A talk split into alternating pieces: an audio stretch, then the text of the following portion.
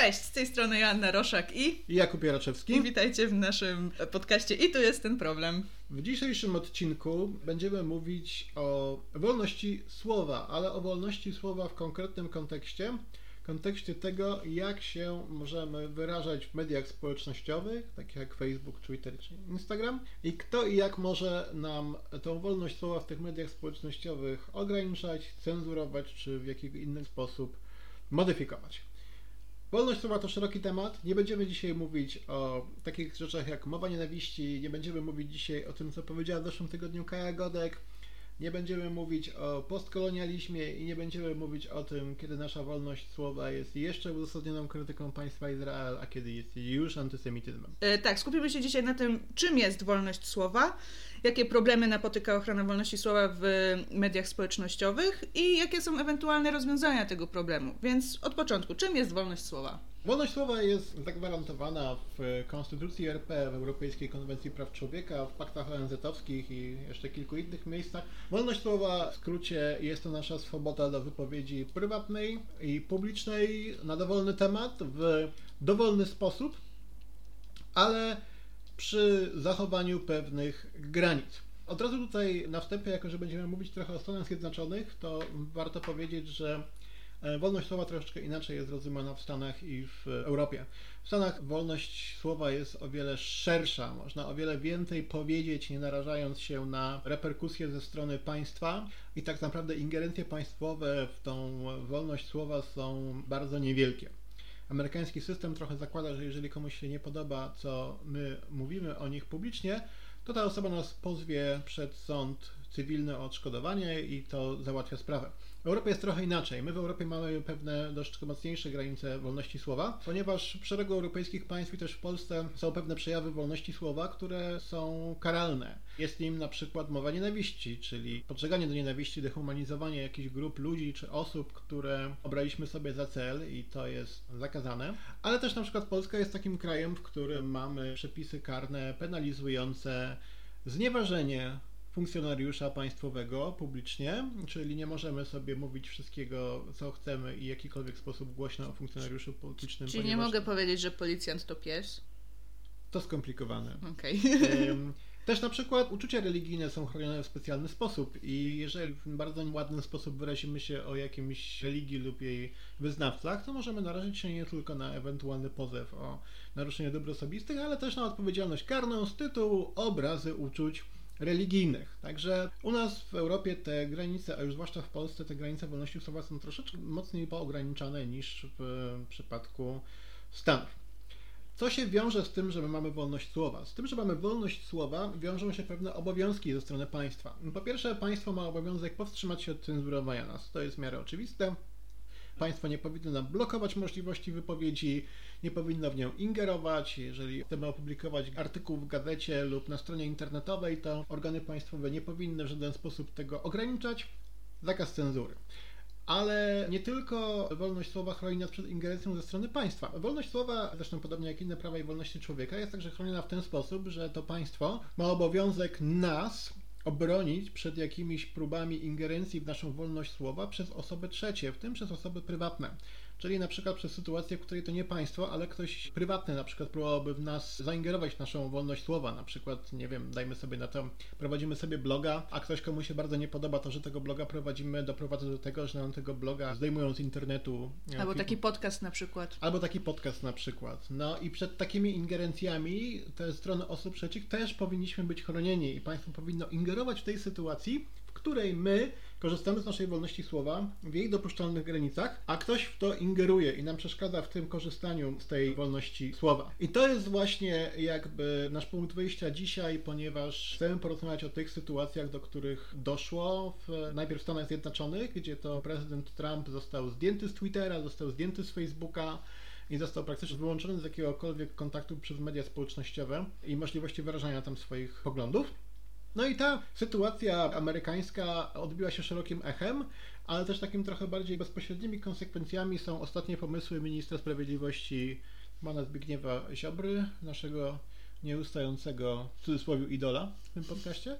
Pan Ziobro zapowiedział powstanie Rady Wolności Słowa, czyli organu państwowego, no właśnie, który miałby jakiś możliwość ingerencji w te decyzje moderacji Facebooka, Twittera i innych mediów społecznościowych. I takie są, że tak powiem, nasze punkt wyjścia i pojawiają nam się pewne wyzwania. Tak, no trzeba zacząć od tego, że wolność słowa czy te granice wolności słowa rodziły się w momencie, kiedy nie weszliśmy w wiek XXI z pełnym rozpędem i nikomu się nie śniły internet, media społecznościowe, platformy, które przenikałyby granice państw. Tylko takimi podstawowymi mediami były gazeta, radio i telewizja to słowo było łatwiej prześledzić. Ono miało bardzo często jakąś namacalną formę, czy to właśnie artykułów w gazecie, czy to y, audycji radiowej, czy telewizyjnej, więc jeżeli ktoś chciał wyrazić jakiś pogląd, no to zazwyczaj to było w tę stronę. Jeżeli ten pogląd właśnie miałby godzić czyjeś prawa czy godność, to, to zawsze można było sprawdzić, kto jest tego autorem, kto ją rozpowszechniał i jakoś to powstrzymać, tak? No też właśnie te formy, gazeta, radio, telewizja, dało się jakoś kontrolować odgórnie, tak? Mamy na przykład w Polsce Krajową Radię Radiofonii i Telewizji, która zawsze swoje trzy grosze może dorzucić do tego, co jest nadawane i rozpowszechniane w jakiś sposób, no ale to jest właśnie Krajowa Radia Radiofonii i Telewizji, a nie Krajowa Radia Radiofonii Telewizji i Internetu. Mhm. Ponieważ kiedy, no to właśnie, kiedy to powstawało, no to internet jeszcze nie śnił się najstarszym góralom, tak? To jest właśnie ten pierwszy problem, że prawo nie nadąża najzwyczajniej w świecie za, za rozwojem technologii i jakbyśmy się nie starali, ono zawsze będzie trochę gdzieś w tyle i będzie musiało reagować i przychodzić to 15 minut spóźniony ze Starbucksem w ręku i pytać, co zaszło. Więc może skoro prawo nie nadąża, to może w takim razie same platformy społecznościowe będą w stanie się kontrolować w ten sposób. No i tu też pojawia się szereg problemów. Po pierwsze, z racji popularności taki Twitter, czy Facebook, czy Instagram ma miliardy użytkowników, którzy publikują miliardy, miliardów postów dziennie i jakaś kontrola nad tym odbywa się bardzo często automatycznie, tak, poprzez różnego rodzaju algorytmy. Tak, na przykład przez algorytmy, które bardzo dobrze zadziałają, jeżeli chcesz e, sprzedać, wrzucić ogłoszenie o sprzedaży czegoś na Facebooka. Roweru na przykład, tak? I rower to pół biedy, ale wrzucasz na przykład, chcesz sprzedać grę planszową, która ma w nazwie słowo Warhammer i Facebook ci kasuje to ogłoszenie, ponieważ jego algorytm odczytał to jako to, że próbujesz sprzedać młot bojowy, a zgodnie z umową użytkownika Facebooka sprzedaż broni na tej platformie jest zakazana. No i właśnie, nie? To jest ten problem właśnie algorytmów, które no, zostały w jakiś sposób stworzone, ale no nie są idealne, ponieważ tworzy je, je, ludzie, którzy czasami nie są w stanie przewidzieć wszystkich możliwości i owszem, wiedzą, że na przykład w polskim słowie słowo na P jest obraźliwe względem osób o innej orientacji seksualnej, ale trochę nie wymyślili w którymś momencie, że jest to również część roweru, dosyć witalna, którą można próbować sprzedać na Facebooka, czy o niej dyskutować na grupach dyskusyjnych. Także no to też był taki śmieszkowy problem swego czasu. Nie wiem, czy to już rozwiązali, chyba już im się udało tak, ale tym przejść. Się, pojawił się inny problem. Facebooka algorytmy zaczęły wyłapywać dyskusje, posty i grupy, w których mówi się o czarnych i o białych jako grupy potencjalnie rasistowskie. No bo wiadomo, są takie środowiska, w których mówi się, że ludzie tego koloru są lepsi od ludzi tamtego koloru. E, problem polega na tym, że odpryskiem oberwały środowiska szachistów i szachistek, zwłaszcza przeżywając renesans po e, serialu Gambit Królowej, gdzie bardzo często mówi się o tym, że biały bije czarnego w zupełnie innym kontekście niż w kontekście jakiegoś neonazisty pałującego biednego przybysza z Senegalu.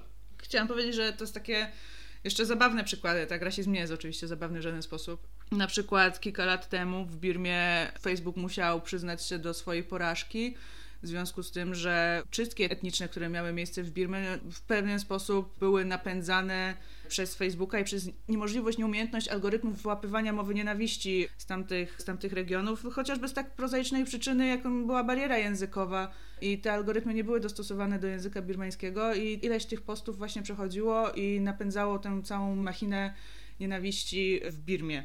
Tak, bo okazuje się, że niespodzianka ludzi na świecie rozmawiających po birmańsku, nie mieszkających w Birmie i nie będących lokalsami, nie ma wcale tak dużo.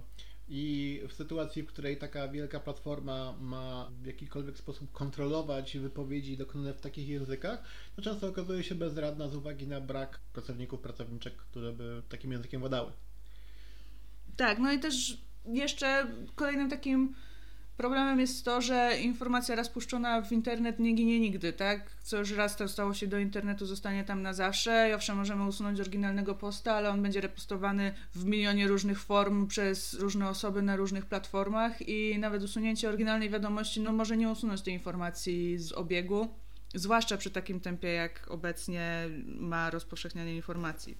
I zwłaszcza dlatego, że jak ludzie widzą jakiegokolwiek posta, który warto by było zachować na przyszłość, bo całkiem prawdopodobne, że z tego albo innego powodu zaraz zniknie, czy to zdjęty przez moderację, czy to skasowany przez autorkę, autora, jak się zreflektując napisali, to robimy screenshota i zachowujemy na dysku w katalogu. Chociażby, to niesamowite, co może zrobić dzisiejsza współczesna technologia, tak? Możemy zrobić screenshota i Można sobie to zachować. screena, posta z Twittera czy Face'a. Róbcie tak.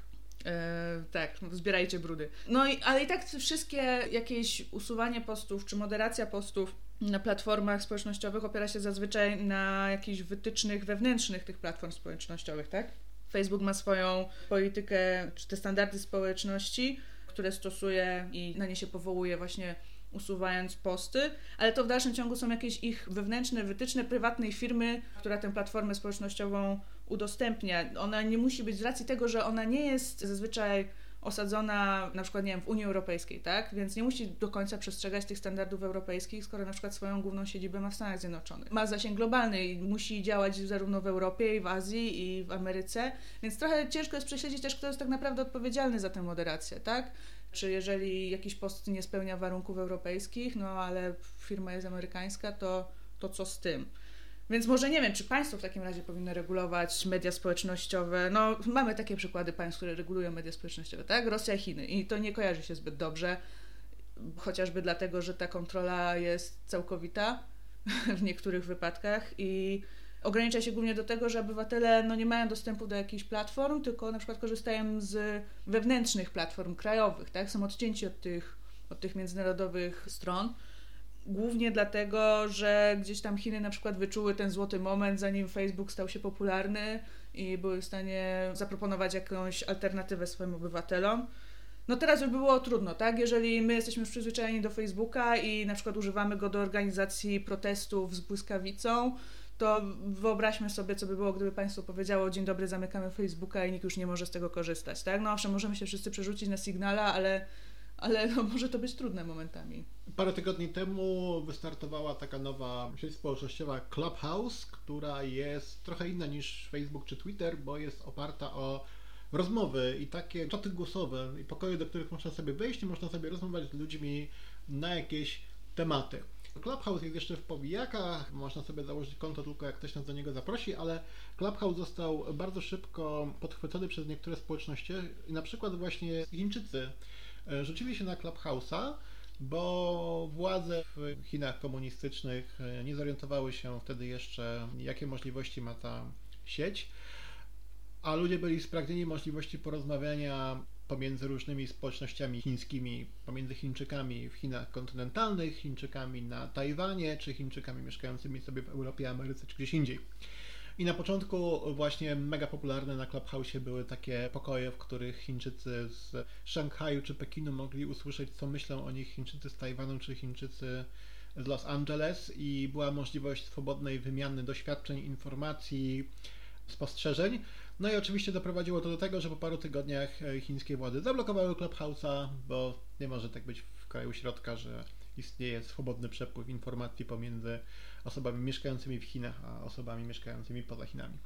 No właśnie, nie? I tutaj dochodzimy właśnie do tego problemu, bo owszem, są te wyzwania techniczne, z którymi musiałyby sobie poradzić same platformy społecznościowe, gdyby chciały się samoregulować i są te wyzwania takie no bardziej moralne i etyczne, z którymi mierzy się państwo, jeżeli chciałoby regulować właśnie te platformy społecznościowe odgórnie. Hmm. Jakie mamy możliwości w tym momencie? No tu na przykład wchodzi cały na biało minister Ziobro, ze swoim pomysłem. No właśnie, mamy ministra Ziobro i pomysł Rady Wolności Słowa, która jak nam by Facebook albo Twitter usunął komentarz albo skasował konto, to moglibyśmy się odwołać do Rady Wolności Słowa. Rada Wolności Słowa mogłaby sobie zagłosować i stwierdzić, że Facebook czy Twitter naruszyły naszą wolność słowa, kasując nam komentarz. No i co dalej? No y, tak, Rada Wolności Słowa musiałaby z tym pójść, gdyby oczywiście Facebook się nie zgodził z ich decyzją, a raczej by się nie zgodził, to musiałaby pójść do sądu. No i teraz co? Sąd sobie orzeka, że faktycznie Rada Wolności Słowa ma rację i Facebook tam niezgodnie z polskim prawem skasował posta. Fajnie. No i z czym teraz i do kogo z tym? Przepraszam, czy warszawski komornik ma wysłać pismo do sądu w Kalifornii, że w Europie to by jeszcze było proste, bo tam jest ten europejski tytuł wykonawczy, tak? W Europie to byłoby jeszcze proste. Tak nie byłoby łatwe. No, załóżmy sobie, że ten sąd polski nakłada 50 milionów złotych kary na Facebooka za to, że nie zastosował się do decyzji Rady. No i to teraz? Lecimy z tym do z Facebooka w Kalifornii i co? I wysyłamy pismo do sądu w Stanach, czy może polski komornik jedzie tam od razu i zajmuje Markowi Zuckerbergowi Xboxa i 50 milionów złotych na koncie? Albo oznaczamy, halo policja, proszę przyjechać na Facebooka. Tak, więc możliwości egzekucji tego są delikatnie mówiąc słabe. I wydaje mi się, że projekt ministra Ziobry istnieje głównie na użytek wewnętrzny jego targetem są nie my dzisiaj nagrywający ten podcast i jego targetem nie jesteście wy tego podcastu słuchający, tylko targetem tego działania są ludzie, którzy mają polubiony na Facebooku nomen omen page. W imieniu Polski Podziemnej jesteś skazany na śmierć za zdradę ojczyzny który wrzuca reklamę spodni bawełnianych Ultra Patriot Division 303 w kolorze granatowym. I jeszcze do tego robi błąd, bo zamiast dostawa pisze dotawa, ponieważ język polski zawsze był ogromnym wyzwaniem dla... Czepiasz się literówki, już naprawdę Jakub tak nisko upaść, żeby czepiać się literówek. Czepiać się literówki wśród ludzi, którzy uważają siebie za ultrapatriotów zawsze. To jest obowiązek. Jest to święty nasz obowiązek. I oni są targetem tego, tej propozycji i chodzi o to, żeby zrobić im dobrze i żeby oni poczuli się, że ktoś będzie ich bronił, że jak sobie wrzucą na Facebooka jakąś piosenkę o Hitlerze i Mussolinim, tak jak już były pracownik IPN-u Tomasz Greniuch, to że będą mogli to zrobić bezpiecznie i że nikt im tego nie skasuje. Więc e, regulacja przez państwo ciężko, czy media społecznościowe mogą regulować się same? Tutaj po wielu latach zajadłej krytyki ze wszystkich stron, polityków, naukowców, ekspertów, dziennikarzy, Facebook i Twitter zaczęły się trochę drapać po głowie w temacie tego, jak to jest tam z tą wolnością słowa i jak to jest z tym, co mogą ludzie sobie wrzucać na te platformy.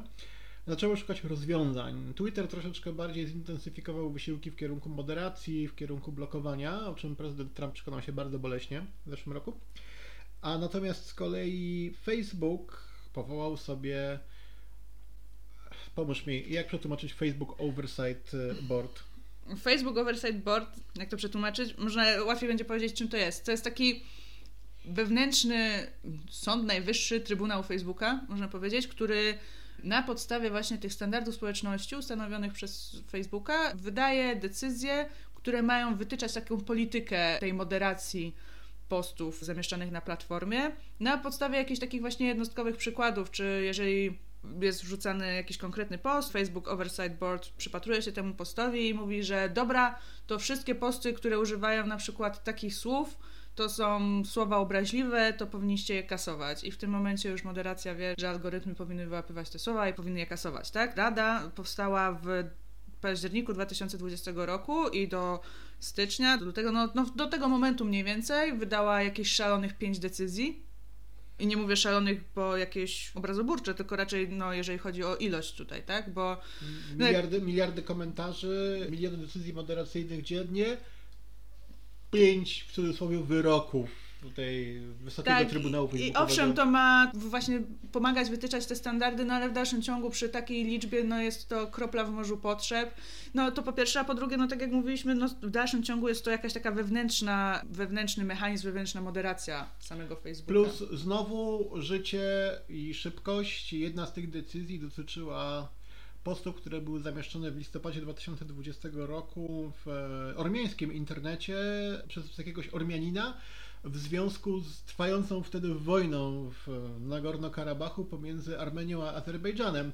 Mamy luty, ta wojna się już skończyła, więc trochę y, przypadek tego y, musztardy po obiedzie. No to tak trochę jak prawo właśnie nie jest w stanie nadążyć, to już w tym momencie nawet same platformy nie są w stanie nadążyć ze swoimi użytkownikami, tak? Ta prędkość rozchodzenia się informacji jest tak duża, że nim Facebook zdąży zauważyć, że coś się wydarzyło, to już jest trochę po ptokach i musi się mierzyć raczej z konsekwencjami niż próbować zapobiegać. No ale właśnie, no to skoro nie same platformy, które no, nie są w stanie same zagrabić na swoim własnym ogródku, no to może jakieś ponadnarodowe instytucje typu Unia Europejska. Mamy przecież RODO, które owszem jest oceniane różnie, głównie wielu ludzi uważa, że to im krew psuje, ale nie można odmówić tego, że Unia Europejska dokonała czegoś, co trudno było osiągnąć innymi środkami i wprowadziła regulację, która obowiązuje na terenie, na takiej platformie ponadnarodowej i, i no, przepycha jakąś część odpowiedzialności na te właśnie podmioty, na firmy, tak, na przedsiębiorstwa. Unia Europejska ma pewne całkiem solidne osiągnięcia, jeżeli chodzi o próby ujarzmiania biznesu i jego działań. Od takich rzeczy, które już, o których wszyscy dążyliśmy chyba zapomnieć, czyli zniesienie roamingu, poprzez takie rzeczy bardzo trywialne, jak kwestia oznaczeń klasy energetycznych e, towarów. Kupiłem sobie ostatnio monitor komputerowy, który w Stanach Zjednoczonych ma klasę energetyczną A, bo tam cała ta tematyka klas e, jest traktowana bardzo po macoszemu, a w Europie ma G, ponieważ gdyby w Europie próbowali sprzedać go jako A, to po 5 minutach Komisja Europejska przywaliłaby im taką karę, żeby to odczuli. Więc Unia Europejska e, jednak, jeżeli chodzi o tą całą ochronę konkurencji i konsumenta ze wszystkich tych podmiotów, o których rozmawialiśmy dotychczas, ma jednak chyba najlepsze doświadczenia. No tak, i tutaj jest to jakaś możliwość, ale i znowu wchodzimy tutaj jednak w temat tego, że te platformy społecznościowe rozrosły się już do takich, takich rozmiarów, że one są globalne, one są ponadnarodowe i bardzo trudno jest je przyszpilić w jednym miejscu. I mhm. co jeżeli będziemy mieli do czynienia z postem właśnie napisanym przez obywatela Unii Europejskiej, no ale on jest na platformie społecznościowej tworzonej przez firmę, która ma swoją siedzibę w Stanach Zjednoczonych, i odbiorcami są również osoby z zagranicy, tak? Kto jest odpowiedzialny w takim razie za takiego posta? Czy to Unia Europejska, czy poszczególny kraj, czy może Stany Zjednoczone? Jaki będzie w tym momencie rozwiązanie, tak? Czy jesteśmy w stanie ogarnąć tak duży podmiot jak na przykład Facebook czy Twitter, czy musiałoby dojść do jakiegoś podziału takiej platformy na Facebook Europa, Facebook Stany Zjednoczone? E, to jest śmieszna sprawa, bo Stany Zjednoczone kiedyś mierzyły się z troszeczkę podobnym problemem w pewnym stopniu, czyli z e, firmą telekomunikacyjną AT&T, która w pewnym momencie się rozrosła tak bardzo, że realnym było zmonopolizowanie przez nich rynku mm, telekomunikacyjnego w Stanach Zjednoczonych. Oni oprócz telefonów jeszcze oferowali cały szereg usług i istniało niebezpieczeństwo, że rozrosną się tak bardzo, że nikt nie będzie w stanie nad nimi zapanować. I po wielkich bólach Amerykanie przymusowo odgórnie podzielili AT&T na kilka firm, w ten sposób rozbijając ten potencjalny monopol. Przy czym to rozwiązanie było tam o wiele łatwiejsze, że łatwiej jest podzielić jednak coś, co istnieje fizycznie, infrastrukturę telekomunikacyjną, linie i maszty, czy jakieś wodociągi, czy energetykę, tak jak my w Polsce mieliśmy za PRL-u jedne zakłady energetyczne na cały kraj, a potem podzieliliśmy je na Taurony, Ene i resztę. Też trochę podobny zabieg. I kiedy mamy do czynienia z fizyczną infrastrukturą, jest to o wiele łatwiejsze niż wtedy, kiedy mam do czynienia z internetem i z tym, że samą jakby ideą internetu jest to, że to jest globalna wioska. Keine Grenzen. I że od serwera znajdującego się w Birmie dzielą mnie dwa, trzy kliknięcia, jakby wszelkie próby tego podzielenia czy po układania w osobne pudełka trochę się nie dają pogodzić z samą ideą internetu. No właśnie i i co teraz z takim panem Trumpem, przepraszam, prezydentem Trumpem, eks-prezydentem Trumpem, który żyje na Twitterze i nagle z dnia na dzień go odcinają? I kto mu pomoże? No nikt mu nie pomoże, tak? Oczywiście pan prezydent Trump może sobie pozwać Twittera, ale Twitter w takim wypadku przed sądem powie, że mają tutaj regulamin. Zakładając konto, akceptujemy ten regulamin. W regulaminie pisze innymi, że oni mogą po prostu skasować nasze konto, jeżeli uznają, że im się z jakiegoś powodu nie podoba. Myśmy się na to zgodzili, dziękujemy, do widzenia. Nie ma, że tak powiem, możliwości też przez to, że nie ma konkurencji. Jest jeden Twitter, jest jeden Facebook, każdy z nich ma trochę inny profil, spełnia trochę inne zadanie. Nie ma alternatyw. Mieliśmy w Polsce przez chwilę alternatywę w postaci naszej klasy, ale ta alternatywa nie dowiozła. No jak to teraz będziemy mieli Albikle? Znaczy, proszę cię, poza tym, że Albika generuje dużo lol contentu i można się z niej ładować nabijać, to za trzy miesiące nikt nie będzie poważnie o niej pamiętał. Portal I społecznościowy dla papieży. I będzie istniała tylko po to, żeby pan Sakiewicz mógł wyciągać z budżetu państwa, czyli z naszych kieszeni, pieniądze na kolejne próby wznowienia i odbudowania swojego portalu, z których nic nie wyjdzie, ale przynajmniej pan Sakiewicz będzie miał za co pojechać na wakacje. Ale to też jest kolejny problem, tak? Że nawet jeżeli pojawiłaby się jakaś inna platforma społecznościowa, bo zawsze się coś pojawia, tak? Kto pamięta czasem MySpace'a, przepraszam bardzo, kto był szał, szał ciał i w ogóle no już tego nikt nie pamięta, bo teraz mamy Facebooka. Kto wie, może Facebooka za kilka lat zastąpi coś innego, no ale to w dalszym ciągu będzie jakaś nowa platforma społecznościowa, która dążąc do globalnego rozrostu i do zdobywania jak największej liczby użytkowników, stanie przed tymi samymi wyzwaniami. Wszyscy znajdziemy się w tym samym punkcie, tylko że z nowym podmiotem, a nie z obecnym Twitterem czy Facebookiem. No i hmm. No i nie mamy pomysłu na to, co z tym zrobić i nie mamy pomysłu, w jaki sposób e, z jednej strony realizować naszą wolność słowa i nie dopuścić do sytuacji, w której ludzie będą pozbawiani arbitralnie przez te platformy możliwości wypowiedzenia się, a z drugiej strony zagwarantować, że jeżeli się wypowiedzą w sposób niezgodny z prawem, to że zostanie to szybko skasowane, zmoderowane i usunięte. Czyli no już musimy się pogodzić z tym, że sprzedaliśmy jakąś część wolności za możliwość e, dołączania do shitpostowych grupek na Facebooku. Tak, to jest cena, którą płacimy za możliwość oglądania e, gifów z kotkami. Mm, kapitalizm. I tu niestety jest ten problem. Bardzo Wam dziękujemy i do zobaczenia w kolejnym odcinku. Do zobaczenia, cześć.